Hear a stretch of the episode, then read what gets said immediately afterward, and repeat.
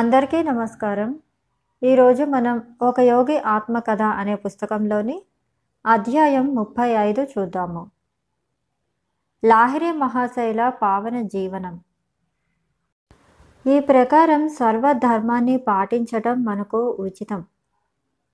Baptist యోహాను అతనితో అన్న మాటల్లోనూ తనకు బాప్టిజం ఇమ్మని యోహాను కోరటంలోనూ యేసు తన గురువుకు గల దివ్యాధికారాన్ని అంగీకరిస్తున్నాడు.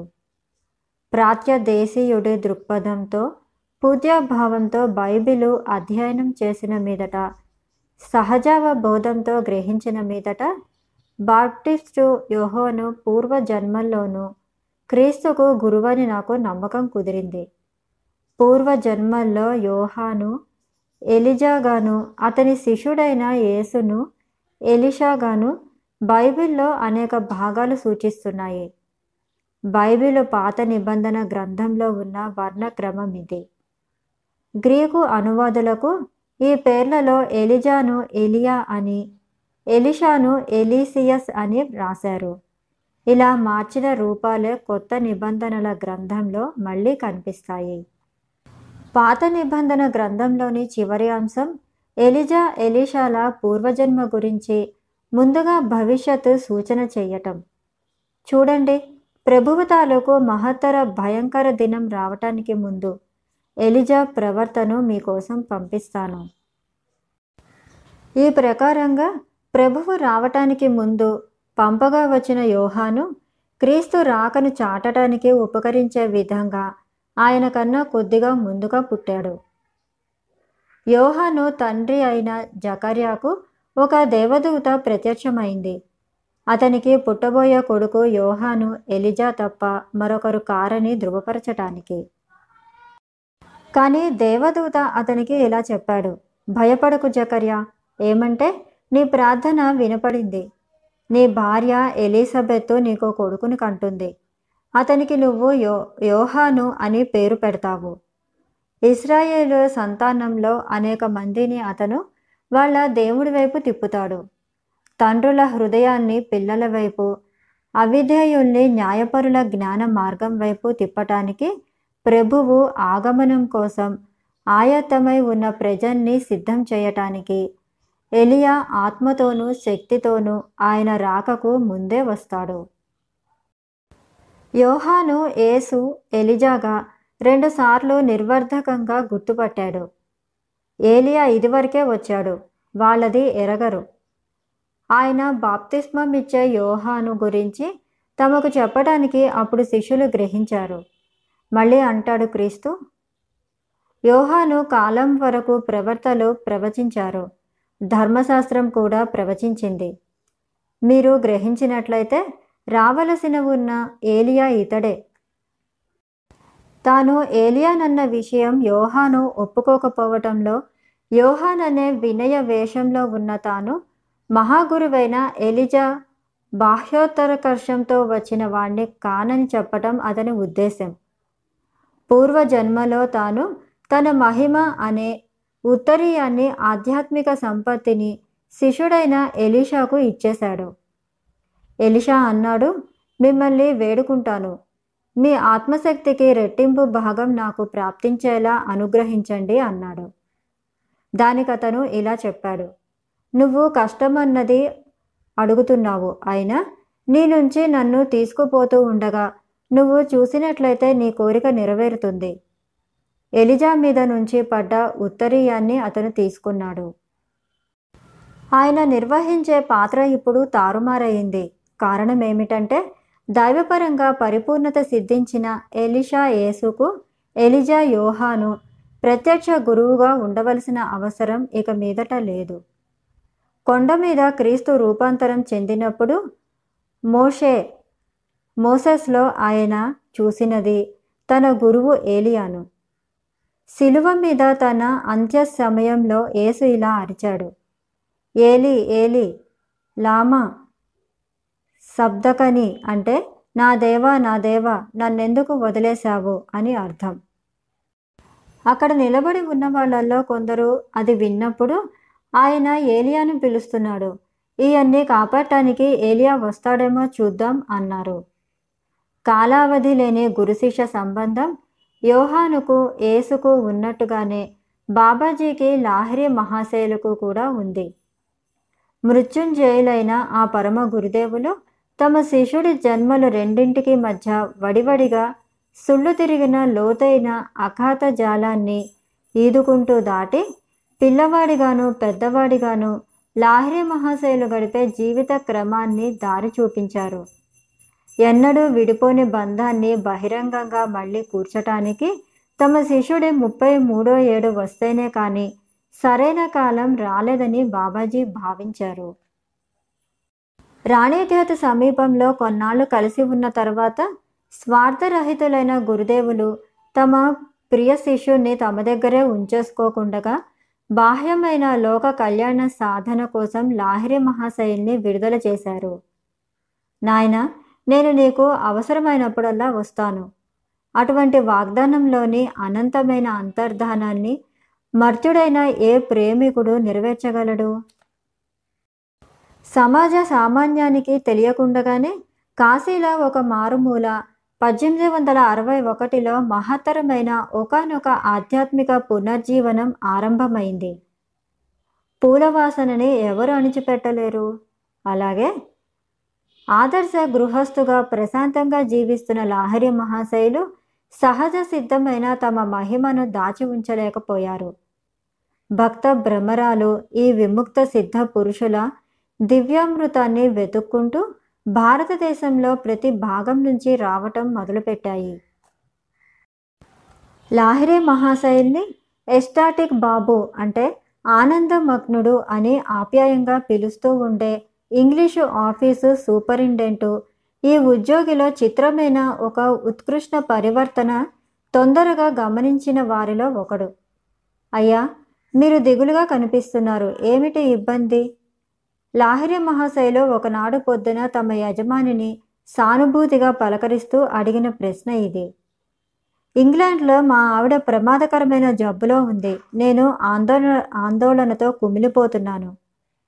ఆవిడ గురించి నేను మీకు కొంత సమాచారం తెస్తాను అని లాహిరి మహాశైలు ఆయన గదిలో నుంచి వచ్చేశారు. ఒక ఏకాంత ప్రదేశంలో కొంతసేపు కూర్చున్నారు.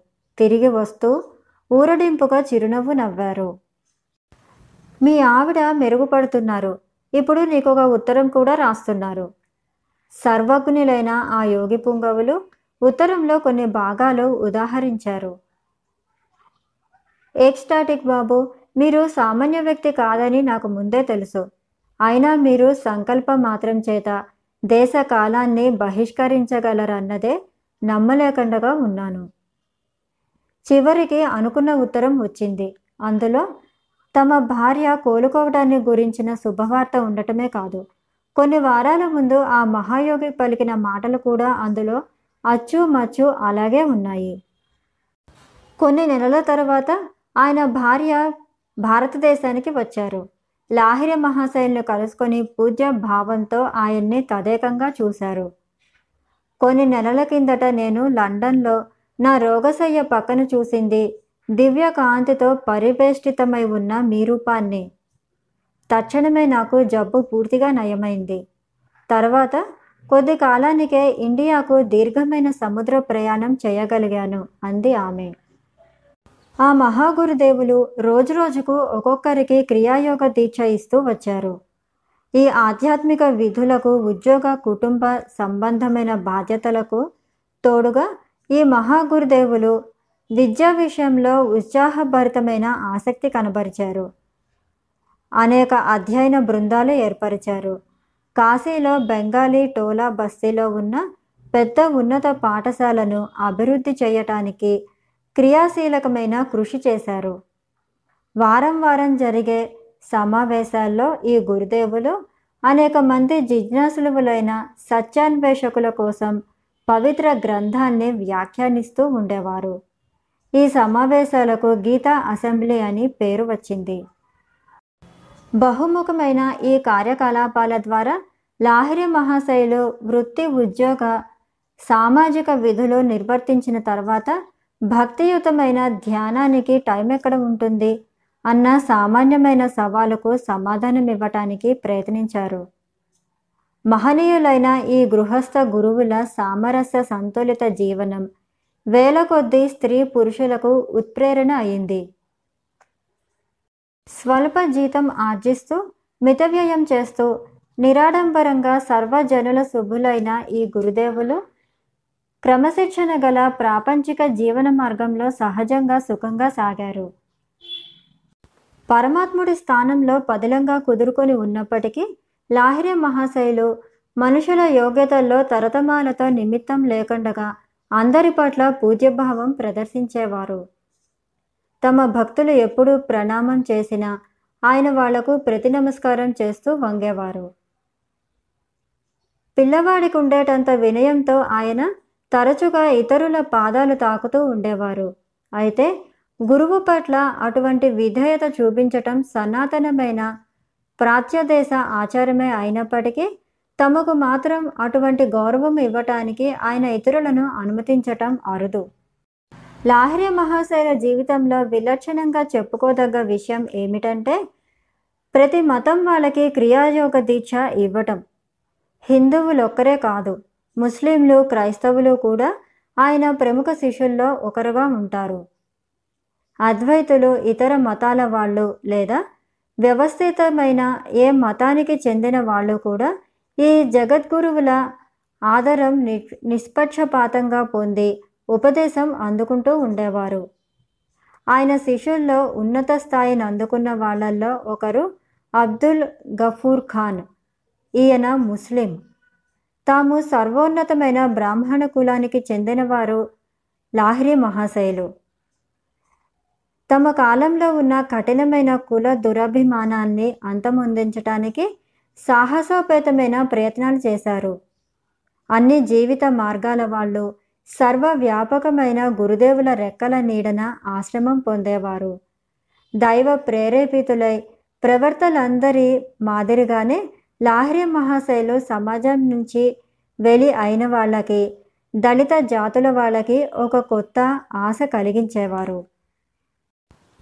నువ్వెవరి వాడివి కావని ఎవ్వరూ నీ వారు కారని గుర్తుంచుకో. ఎప్పుడో ఒకనాడు నువ్వు హఠాత్తుగా ఈ ప్రపంచంలో ప్రతిదీ వదిలేసి వెళ్ళిపోవలసి ఉంటుందని తలచుకో. కాబట్టి దేవుడితో ఇప్పుడే పరిచయం చేసుకో అని చెబుతూ ఉండేవారు మహాగురువులు తమ శిష్యులకు. ప్రతిరోజు దైవానుభూతి అనే గాలి గుమ్మటంలో ఎగురుతూ రాబోయే మృత్యువనే సూక్ష్మ యాత్రకు తయారవు. మాయ వల్ల నిన్ను నువ్వు మాంసాస్తుల కట్టగా చూసుకుంటున్నావు. నిజానికి అది కష్టాల కాపురం చేసే గూడు మాత్రమే. ఎడతెరపి లేకుండా ధ్యానం చెయ్యి. ఏ విధమైన క్లేశము లేని అనంత తత్వంగా నిన్ను నువ్వు తొందరగానే చూసుకుంటావు. శరీరానికి బందీవై ఉండటం మానేయి. క్రియాయోగం అనే రహస్య కీలకాన్ని ఉపయోగించి శరీరం నుంచి తప్పించుకొని పరమాత్మ సన్నిధిలోకి పారిపోవటం నేర్చుకో. వివిధ శిష్యుల్ని తమ తమ మత విశ్వాసాలకు సంబంధించిన సం సత్సాంప్రదాయ నిష్టకు కట్టుబడి ఉండమని గురుదేవులు ప్రోత్సహించేవారు. విముక్తికి సాధనాకూలమైన ప్రక్రియగా క్రియాయోగానికి ఉన్న సర్వార్థ సాధక స్వభావాన్ని నొక్కి చెబుతూ లాహిరి మహాశైలు తమ తమ పరిసరాలకు పెంపకానికి తగ్గట్టుగా తమ జీవితాన్ని అభివ్యక్తం చేసుకునే స్వేచ్ఛ తమ శిష్యులకు ఇస్తూ ఉండేవారు. ముస్లింలు రోజుకు ఐదు సార్లు నమాజ్ చేయాలి అని చెప్పేవారు గురుదేవులు. హిందువు రోజుకు అనేక మాటలు ధ్యానంలో కూర్చోవాలి. క్రైస్తవుడు దేవుణ్ణి ప్రార్థిస్తూ బైబిల్ చదువుతూ రోజు అనేక మాటలు మోకాళ్ళ మీద వంగాలి. ఈ గురువర్యులు సుసీనితమైన వివేచనతో తమ శిష్యుల్ని వారి వారి సహజ ప్రవర్తుల్ని బట్టి భక్తి కర్మ జ్ఞాన రాజయోగ మార్గాల్లో నడిపించేవారు. సాంప్రదాయకమైన సన్యాస మార్గంలో ప్రవేశించదలిచిన భక్తులకు అనుమతి ఇవ్వటంలో ఈ గురువర్యులు చాలా నిదానం చూపేవారు. సన్యాసాశ్రమ విధుల్ని గురించి మొదటే బాగా ఆలోచించుకోమని ఎప్పుడూ హెచ్చరిస్తూ ఉండేవారు. పవిత్ర గ్రంథాల గురించి సిద్ధాంత చర్చ మానమని ఆ మహాగురువులు శిష్యులకు చెబుతూ ఉండేవారు. సనాతన దివ్య దర్శనాన్ని గురించి కేవలం చదవటంతోనే సరిపెట్టుకోకుండా వాటిని సిద్ధింప చేసుకోవటంలో నిమగ్నమయ్యేవాడే జ్ఞాని అన్నారాయన ధ్యానం ద్వారా మీ సమస్యల్ని పరిష్కరించుకోండి. లాభం లేని మత సంబంధమైన ఊహలకి బదులు వాస్తవమైన దైవ సంస్పర్శ మీద శ్రద్ధ నిలపండి. మీ మనసుల్లో నుంచి దైవశాస్త్ర సంబంధమైన పిడివాదపు చెత్తకుప్ప తొలగించి వెయ్యండి అపరోక్ష జ్ఞానం అనే స్వచ్ఛమైన ఉపశమన కారకమైన జలాన్ని లోపలికి పారనివ్వండి. చురుకైన ఆంతరిక మార్గదర్శకత్వంలో మిమ్మల్ని అనుసంధానం చేసుకోండి.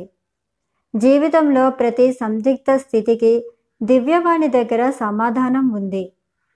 తనకి తాను చిక్కులు తెచ్చి పెట్టుకోవటంలో మనిషికున్న చాతుర్యానికి అంతులేనటువంటిగా కనిపిస్తూ ఉన్నప్పటికీ అనంత సహాయ రూపుడైన భగవంతుడు చాతుర్యంలో మనిషి కన్నా తక్కువేమీ కాదని తెలుసుకోండి.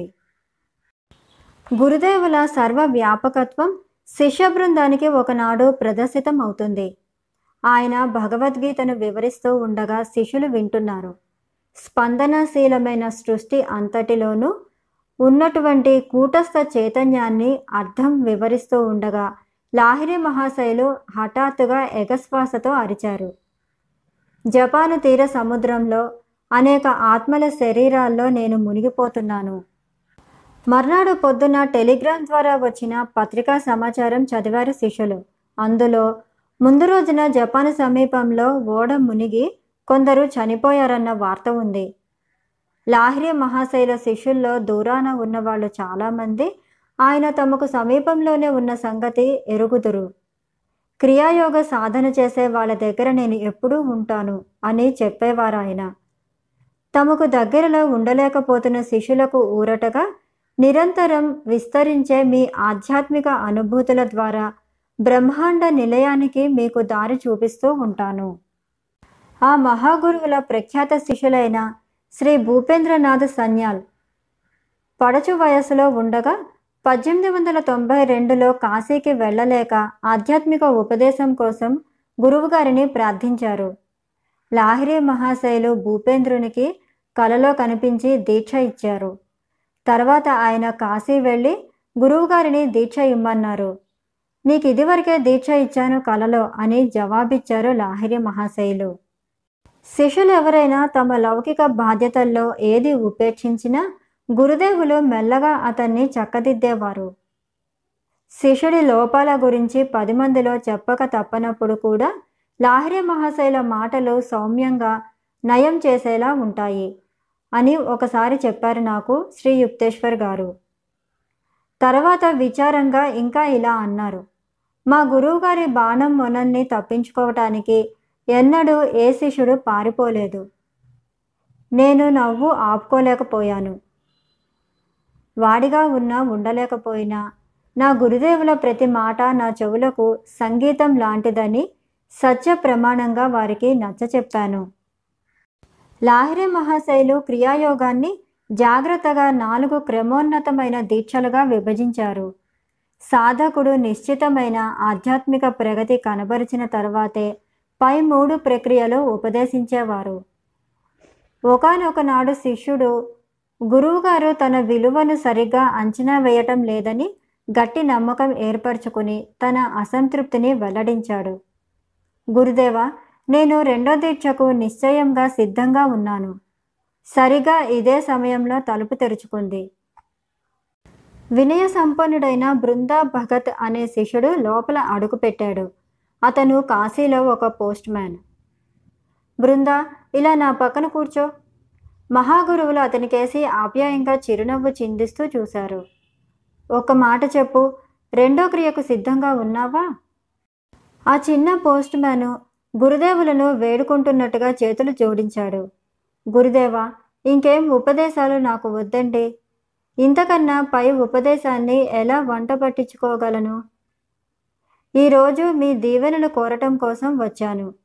ఏమంటే మొదటి క్రియ నన్ను దైవపరమైన మత్తులో నింపేసి నేను ఉత్తరాలు బర్వాడా చేయకుండా చేసేసిందండి అన్నాడు భయంగా.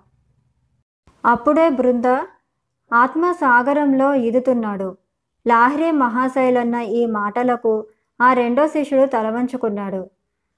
గురుదేవ పని చేయటం చేతకాక పనిముట్లు వంకలు పెట్టే నాసిరకం పనివాణ్ణి నేను అన్నాడతను.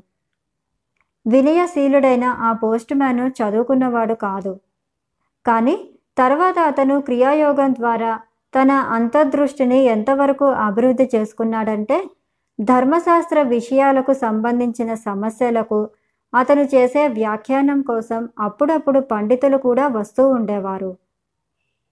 పాపము పాండిత్యము రెండూ ఎరగని చిన్న బృంద పండిత లోకంలో ప్రసిద్ధి పొందాడు.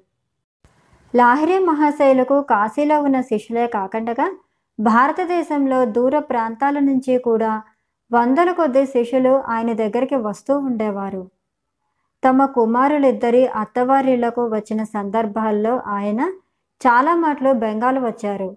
ఆ విధంగా ఆయన ఉనికి వల్ల బెంగాలు చిన్న చిన్న క్రియాయోగి బృందాల తేనెపట్టు అయింది. ముఖ్యంగా కృష్ణానగరు విష్ణుపూర్ జిల్లాల్లో అనేక మంది నిరాడంబర శిష్యులు ఈనాటికి ఆత్మధ్యానపరమైన అదృశ్య వాహినిగా ప్రవర్తిస్తూ ఉండేటట్టు చేస్తున్నారు. లాహిరి మహాశైలు దగ్గర క్రియాదీక్ష పొందిన అనేక మంది మహాపురుషుల్లో చెప్పుకోదగ్గవారు కాశీలో ఉండే ప్రఖ్యాతులు స్వామి భాస్కరానంద సరస్వతి.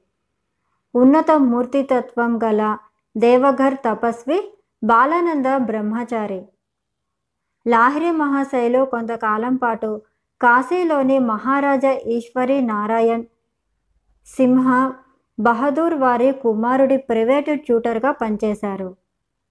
గురువుగారి ఆధ్యాత్మిక సిద్ధిని గుర్తించి ఆ మహారాజా ఆయన కుమారుడు కూడా వారి దగ్గర క్రియాయోగ దీక్ష తీసుకున్నారు.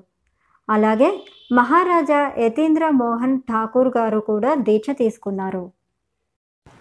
లాహిరి మహాశైల శిష్యుల్లో పలుకుబడి గల లౌకిక పదవుల్లో ఉన్న కొందరికి ప్రచారం ద్వారా క్రియాయోగి మండలిని విస్తృతం చేయాలన్న కోరిక ఉండేది. గురువుగారు దానికి అనుమతి ఇవ్వలేదు. కాశీరాజుకు వైద్యుడిగా ఉన్న ఒక శిష్యుడు గురువుగారి పేరును కాశీబాబా అంటే కాశీలో ఉండే మహాశైలుగా వ్యాప్తి చేయటానికి వ్యవస్థాపరమైన కృషి ఒకటి ప్రారంభించారు. గురువుగారు దాన్ని కూడా నిషేధించారు. క్రియాకుసుమ గంధాన్ని సహజ రీతిలోనే వ్యాపించనివ్వండి అన్నారు ఆయన. క్రియాబీజాలు ఆధ్యాత్మికంగా సారవంతమైన హృదయ క్షేత్రాల్లో తప్పకుండా మొలకెత్తుతాయి. వ్యవస్థాపరమైన ఆధునిక మార్గం ద్వారా కానీ అచ్చుయంత్రం ద్వారా కానీ ప్రచారం చేసే పద్ధతిని మహాగురువులు అవలంబించినప్పటికీ తమ సందేశ శక్తి అడ్డు ఆపు లేని వరద వెలువల పెళ్ళుబికి తన ధాటితో మానవ మనస్సుల తీరాలను ముంచేస్తుందని ఆయనకి తెలుసు. పరివర్తన చెంది పరిశుద్ధి నందిన భక్తుల జీవితాలే క్రియాయోగం అమర జీవశక్తికి ప్రత్యక్ష నిదర్శనాలు. పద్దెనిమిది వందల ఎనభై ఆరులో అంటే రాణికేతలో దీక్ష తీసుకున్న ఇరవై ఐదేళ్ళ తర్వాత లాహిరి మహాశైల పెన్షన్ మీద పదవి విరమణ చేశారు. పగటిపూట కూడా ఆయన దొరకటంతో శిష్యులు ఇతోధిక సంఖ్యలో రావటం ప్రారంభమైంది. మహాగురువులు ఇప్పుడు రోజు మొత్తంలో చాలాసేపు ప్రశాంతంగా పద్మాసన బద్దులై మౌనంగానే కూర్చుంటూ వచ్చారు. కొద్దిసేపు షికారుకు వెళ్ళటానికి కానీ ఇంట్లోనే ఇతర చోట్లకు వెళ్ళటానికి కానీ ఆయన తమ గది విడిచి వెళ్ళింది చాలా అరుదు. గురుదేవుల దర్శనం కోసం దాదాపు ఎడతెరిపి లేకుండగా శిష్యులు ప్రశాంత ప్రవాహంలో వచ్చేవారు. చూసే వాళ్ళకి సంభ్రమ ఆశ్చర్యాలు కలిగేటట్టుగా లాహ్రీ మహాశయులకు అలవాటైన శారీరక స్థితి ఊపిరి లేకపోవటం నిద్ర లేకపోవటం నాడీ గుండె కొట్టుకోవటం మానేయటం. గంటల తరబడి రెప్పపాటు లేకుండా ఉండే ప్రశాంతమైన నేత్రాలు ప్రగాఢమైన ప్రశాంతి పరివేశం వంటి మానవాతీత లక్షణాలని ప్రదర్శించేది. ఆత్మోద్ధారణ అనుభూతి పొందకండగా అక్కడి నుంచి వెళ్ళిన వాళ్ళు ఎవ్వరూ లేరు. దైవ సాక్షాత్కారం పొందిన ఒక సత్పురుషుని మౌన ఆశీర్వాదం పొందామని వాళ్ళందరికీ తెలుసు. పంచానన్ భట్టాచార్య అనే శిష్యుడు కలకత్తాలో ఆర్య మిషన్ ఇన్స్టిట్యూట్ అనే పేరుతో ఒక యోగ కేంద్రం స్థాపించటానికి గురువుగారు ఇప్పుడు అనుమతించారు. ఈ కేంద్రం యోగ సంబంధమైన ఔషధులు పంచిపెడుతూ ఉండేది. భగవద్గీత చౌక ధరకు అమ్మటానికి అనువుగా బెంగాలులో మొట్టమొదట ప్రచురణ చేసింది ఈ కేంద్రమే. హిందీలోను బెంగాలీలోను ప్రచురించిన ఆర్య మిషన్ గీతాప్రతులు వేలాది ఇళ్ళల్లోకి ప్రవేశం పొందాయి. సనాతనాచారం ప్రకారం గురుదేవులు వివిధ రోగాల నివారణ కోసం ప్రజలకు సాధారణంగానే వేప నూనె ఇస్తూ ఉండేవారు. ఈ నూనె బట్టి బట్టి ఇమ్మని గురుదేవులు ఏ శిష్యునైనా కోరినట్లయితే ఆ పని అతను సులువుగా నెరవేర్చగలిగేవాడు. అదే మరొకరు ఎవరైనా ప్రయత్నిస్తే చిత్రమైన ఇబ్బందులు ఎదురయ్యేవి. అవసరమైన ప్రక్రియల్లో నూనె బట్టి పట్టడం ఆయన తర్వాత చూస్తే ఆ ద్రవం దాదాపు అంతా ఆవిరైపోయి ఉండేది. గురుదేవుల ఆశీస్సు కూడా దీనికి ఆవశ్యకమైన ఒక దినుసని దీనివల్ల స్పష్టమవుతోంది. లాహిరి మహాశైల చేతిరాత ఆయన సంతకం బెంగాలీ లిపిలో పైన చూడవచ్చు. పై పంక్తులు ఒక శిష్యుడు రాసిన ఉత్తరంలోవి. మహాగురువులు ఒక సంస్కృత శ్లోకాన్ని ఇలా అన్వయించారు. కనురెప్పలు అల్లాడినంతటి ప్రశాంత స్థితిని అందుకున్నవాడు శాంభవి ముద్ర సిద్ధింప చేసుకున్నవాడు చాలామంది మహాప్రవర్తుల లాగానే లాహిరి మహాశయులు కూడా తమకు తాముగా పుస్తకాలేమీ రాయలేదు కానీ పవిత్ర గ్రంథాలను తమ వ్యాఖ్యానాలతో వివిధ శిష్యులకు బోధించారు. మహాగురువుల మనుమలు నా ప్రియమిత్రులు కీర్తిశేషులు ఆనందమోహన్ లాహిరి ఇలా రాశారు. భగవద్గీతలోను మహాభారత ఇతిహాసంలోను ఇతర భాగాల్లోనూ వ్యాస ఘట్టాలు అంటే వ్యాస కూటాలు చిక్కుముడులు ఉంటూ ఉంటాయి. ఈ వ్యాస ఘట్టాల్ని ప్రశ్నించకుండా వదిలేస్తే ఇట్టి అపార్థం చేసుకోవటానికి వీలైన చిత్రమైన పురాణ కథలే కనిపిస్తూ ఉంటాయి. ఈ వ్యాస ఘట్టాన్ని వివరించకుండా వదిలేస్తే వేల కొద్ది సంవత్సరాల ప్రయోగ అన్వేషణ అనంతరం మానవాతీతమైన ఓర్పుతో భారతదేశం పరి పరిరక్షిస్తూ వచ్చిన ఒకనొక శాస్త్రం మనకు దక్కకండగా నశించేటట్టు లెక్క. పవిత్ర గ్రంథాల్లో శబ్దచిత్ర కల్పనాత్మకమైన చిక్కుల్లో తెలివిగా కనుమరుగు చేసి ఉంచిన మత శాస్త్రాన్ని రూపకారి అలంకారాల ఆవరణ నుంచి తప్పించి లాహిరి మహాశైలు వెలుగులోకి తెచ్చారు. వేద మంత్రాలు పూర్తిగా వైజ్ఞానిక ప్రాముఖ్యమన్న సంగతి ఈ మహాగురువులు నిరూపించిన మీదట ఇప్పుడు అవి అర్థం కాని మాటల గారడి అనిపించటం మానేశాయి. విషయ వాంఛల ముందు మనిషి మామూలుగా నిస్సహాయుడై ఉంటాడని మనకి తెలుసు. కానీ మనిషిలో క్రియాయోగం ద్వారా అధికతర శాశ్వతానంద చైతన్యం ఉదయించినప్పుడు ఈ విషయ వాంఛల్ని అది శక్తిహీనం చేస్తుంది. వాటికి తాను లోడయ్యే ఉద్దేశం మనిషిలో కనిపించదు. ఇక్కడ ఈ నివృత్తి అంటే అధమ ప్రకృతి తృణీకారం ఒక ప్రవృత్తి అంటే పరమానంద అనుభూతితో సమంగా ఒకే కాలంలో జరుగుతుంది. అటువంటి మార్గం ఒకటి లేనట్లయితే కేవల నివృత్తి బోధకమైన నీతి సూత్రాలు మనకు నిరుపయోగం అవుతూ ఉంటాయి. దృశ్యమాన విషయాలన్నింటి వెనక ఉండేది అనంతం. అది మహాశక్తి సాగరం. ప్రపంచ కార్యకలాపాల మీద ఉన్న ఆసక్తి మనలో ఆధ్యాత్మిక జిజ్ఞాసాపరమైన జ్ఞానాన్ని చంపేస్తుంది. ప్రకృతి శక్తుల్ని ఉపయోగించుకోవటం ఎలాగో ఆధునిక విజ్ఞానం మనకి చెబుతుంది. కనుక నామ రూపాలన్నింటి వెనక ఉన్న మహతి ప్రాణశక్తిని అవగాహన చేసుకోవటంలో విఫలమవుతాం. ప్రకృతితో మనకున్న అతి పరిచయం వల్ల దాని పరమ రహస్యాల గురించి అవజ్ఞ ఏర్పడుతుంది. దాంతో మనకున్న సంబంధం ప్రయోజన ఆపేక్ష వ్యవహారపరమైనది. ఒక రకంగా చెప్పాలంటే అది మన ప్రయోజనాలకు ఉపకరించేటట్టుగా దాని చేత నిర్బంధంగా పని చేయించుకోవటానికి మార్గాలు కనిపెట్టడానికి మనం దాన్ని వేధిస్తుంటాం. మనం దాన్ని సొంతానికి వాడుకుంటాం. అయినా దాని మూలం మనకి తెలియకుండగానే ఉండిపోతోంది.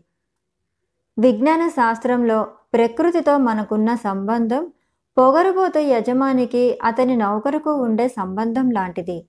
లేదా తాత్విక దృష్టితో చెప్పినట్లయితే ప్రకృతి అంటే న్యాయస్థానంలో సాక్షి బోనులో బందీ లాంటిది. దాన్ని మనం అడ్డుపరీక్ష చేస్తాం సవాలు చేస్తాం. మరుగుపడి ఉన్న దాని విలువల్ని తూచలేని మానవుల తక్కెళ్ళలో దాని సాక్ష్యాన్ని సూక్ష్మ అంశాలతో సహా తూస్తాం. అలా కాకుండా ఆత్మకు అంతకన్నా పై శక్తితో సంపర్కం ఏర్పడి ఉంటే ప్రకృతి ఎటువంటి బాధ కానీ మానవ సంకల్పం కానీ లేకుండా దానంతట అది తలవంచుతుంది. ప్రకృతి మీద అప్రయత్నకమైన ఈ అధికారాన్ని అవగాహన చేసుకొని భౌతికవాది అలౌకిక ఘటనాత్మకం అని అంటారు. అంటే మిరాక్యులస్ అని అంటారు. లాహ్రే మహాశైల జీవితం నెలకొల్పిన ఆదర్శం యోగం ఒకనొక మర్మ విద్య అన్న తప్పుడు అభిప్రాయాన్ని మార్చేసింది. క్రియాయోగం ద్వారా ప్రతి మనిషి భౌతిక శాస్త్రపు యథార్థతను అధిగమించి ప్రకృతితో తనకున్న సంబంధాన్ని అర్థం చేసుకోవటానికి దృగ్విషయాల పట్ల అవి మార్మికమైనవా లేదా దైనందిన సంఘటనల అని ఆధ్యాత్మిక పూజ భావాన్ని అనుభూతం చేసుకోవటానికి ఒక దారి కనుక్కుంటాడు. ఒక వెయ్యేళ్ళ కిందట వివరణకు లొంగని అనేక విషయాలు ఈనాడు అలా అనిపించటం లేదని ఈనాడు అందుపట్టని విషయాలన్నీ మరో వందేళ్ళకు శాస్త్ర నియమబద్ధులుగా మనకు అవగాహన కావచ్చునని మనం గుర్తుంచుకోవాలి. క్రియాయోగ శాస్త్రం శాశ్వతమైనది. అది గణిత శాస్త్రంలా సత్యమైనది. కూడికలు తీసివేతలు వంటి సరళ సూత్రాల మాదిరిగా క్రియాయోగ నియమం కూడా ఎన్నటికీ నశింపు కానిది. గణిత శాస్త్రం మీద రాసిన గ్రంథాలన్నింటినీ తగలబెట్టేయండి. తర్కబుద్ధి గలవాళ్ళు అటువంటి సత్యాన్ని ఎప్పుడూ తిరిగి కనుక్కుంటూనే ఉంటారు. యోగం మీదనున్న పుస్తకాలన్నింటినీ నిషేధించండి. దాని మూల సూత్రాలన్నీ నిర్మల భక్తి తదానుసారంగా నిర్మల జ్ఞానము గల ఋషి అవతరించినప్పుడల్లా మళ్ళీ వెల్లడి అవుతూనే ఉంటాయి. అవతార పురుషులందరిలో ఉన్నత స్థాయికి చెందిన వారిలో ఒకరైన బాబాజీ మహా అవతారులైనట్టు. విజ్ఞానం రూపుగట్టిన శ్రీ యుక్తేశ్వరులను న్యాయత జ్ఞాన అవతారులని పేర్కొన్నట్టుగానే లాహిరి మహాశైలో యోగావతార స్వరూపులు. గుణాత్మక పరిణామాత్మక ప్రమాణాలు రెండింటి దృష్ట్యా లాహిరి మహాశైలు సమాజం ఆధ్యాత్మిక స్థాయిని సమున్నతం చేశారు. తమ సన్నిహిత శిష్యుల్ని క్రీస్తు మాదిరి ఉన్నత మూర్తిమత్వానికి పెంచటానికి వారికున్న శక్తిని బట్టి జన బాహుళ్యంలో సత్యాన్ని విస్తృతంగా వ్యాప్తి చేయటాన్ని బట్టి లాహిరి మహాశైలు మానవజాతి రక్షకుల కోవలోకి వస్తారు. ప్రవర్తగా ఆయన అద్వితీయత యోగముక్తి ద్వారాన్ని మొట్టమొదటిసారిగా మానవులందరి కోసం తెరుస్తూ క్రియాయోగం అనే ఒక నిర్దిష్ట పద్ధతిని ఆచరణాత్మకంగా నొక్కి చెప్పటంలో ఉంది. ఆయన జీవితంలో గోచరించిన అలౌకిక సంఘటనల సంగతి అలా ఉంచి నిజంగా ఆ యోగ అవతారులు యోగ విద్యలోని పూర్వపు జటిలత్వాలన్నీ తొలగించి సాధారణ బుద్ధికి అవగాహన అయ్యేటట్టుగా ఫలవంతమైన సరళతత్వాన్ని సాధించటం అద్భుతాలన్నింటికీ పరాకాష్ట. అలౌకిక సంఘటనల గురించి ప్రస్తావిస్తూ లాహిరి మహాశైలు తరచూ ఇలా అనేవారు. జన బాహుళ్యానికి తెలియని సూక్ష్మ నియమాలు పనిచేసే తీరును తగినంత విచక్షణ లేకుండగా బహిరంగంగా చర్చించకూడదు ప్రచురించను కూడదు. ఈ పుస్తకంలో నేనెక్కడైనా ఆయన హెచ్చరికగా చెప్పిన మాటల్ని ఉల్లంఘించినట్టు కనిపించినట్లయితే ఆయన నాకు ఆంతరికమైన హామీ ఇవ్వటమే కారణమని గ్రహించాలి. అయినప్పటికీ బాబాజీ లాహిరి మహాశయ శ్రీ యుక్తేశ్వర్ గార్ల జీవితాన్ని గ్రంథస్థం చేసేటప్పుడు నేను కొన్ని కొన్ని అలౌకిక ఘటనలు మినహాయించటం మంచిదని అనుకున్నాను. క్లిష్టమైన దార్శనిక విషయాలతో వివరణాత్మక గ్రంథం కూడా ఒకటి రాయకండగా వాటిని చేర్చటం జరగని పని. గృహస్థ యోగిగా లాహిరి మహాశయులు ఈనాటి ప్రపంచం అవసరాలకు అనువైన ఆచరణ అనుకూల సందేశం ఒకటి అందించారు.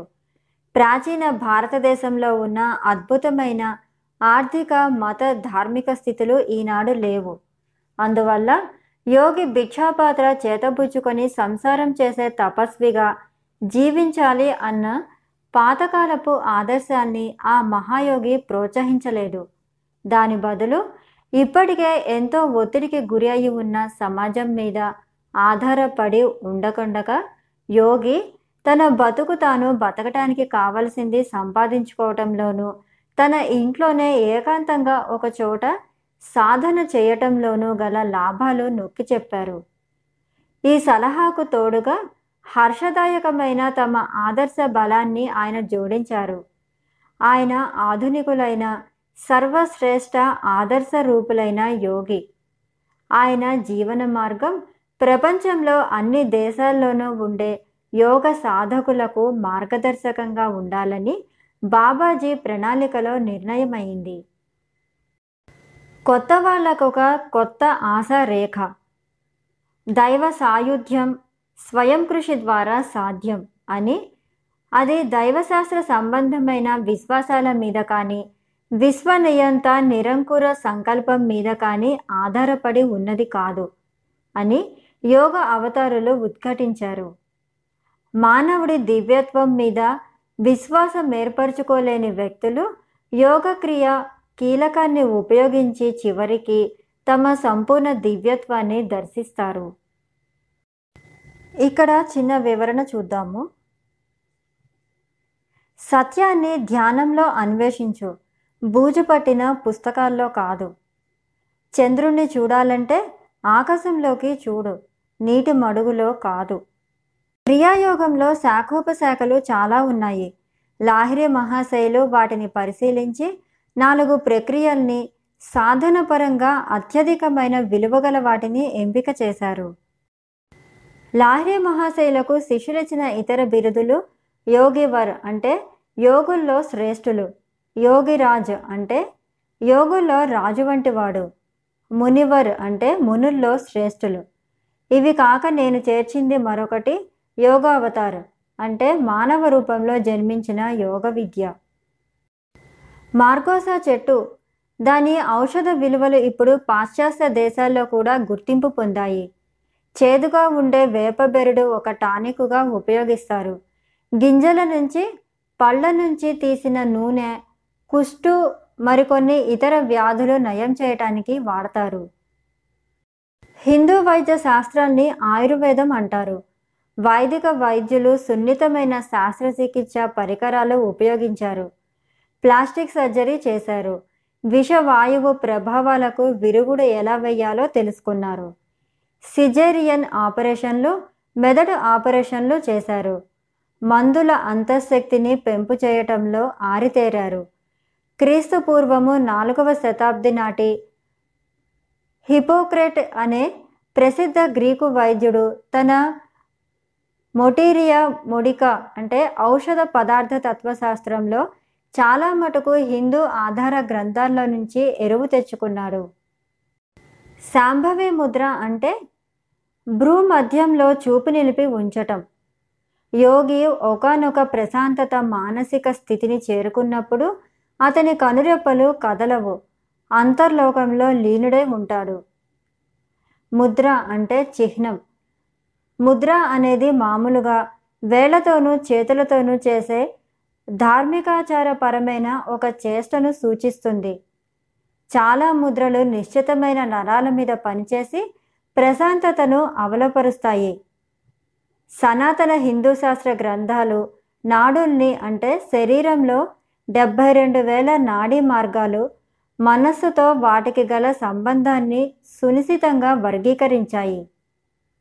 అర్చనలోను యోగ సాధనలోను ఉపయుక్తమైన నరాలకు ఈ విధంగా శాస్త్రీయమైన ప్రాతిపదిక ఉంది.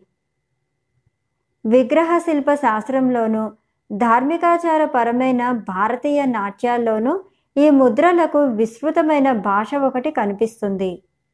క్రీస్తు పూర్వము మూడు వేల ఏళ్ళ నాటివని నిర్ణయించదగిన హిందూ నది లోయలో పురాతత్వ పరిశోధన కేంద్రాల్లో తవ్వి తీసిన కొన్ని ముద్రికల మీద ధ్యాన ముద్రతో కూర్చుని ఉన్న ఆకృతులు కనిపిస్తాయి. ఈనాటికి యోగ సాధన విధానంలో వాడుకలో ఉన్న ఈ ముద్రల్ని బట్టి యోగశాస్త్ర మౌలిక అంశాలు కొన్ని ఆనాటికే తెలిసి ఉన్నవని నిష్కర్ష చేయటానికి వీలు కలుగుతోంది. భారతదేశంలో ఐదు వేల ఏళ్ళకు పూర్వమే అధ్యయనానుశీల పద్ధతుల సహాయంతో సక్రమమైన ఆత్మ పరిశీలన సాధన చేసేవారన్న నిర్ణయానికి రావటం హేతురహితం కాకపోవచ్చు. అయితే హిందూ పవిత్ర గ్రంథాలు సూచించే ప్రమాణం యోగశాస్త్రం భారతదేశంలో చెప్పనలవి కాని కొన్ని వేల సంవత్సరాల నుంచి వర్ధిల్లుతూ ఉన్నది.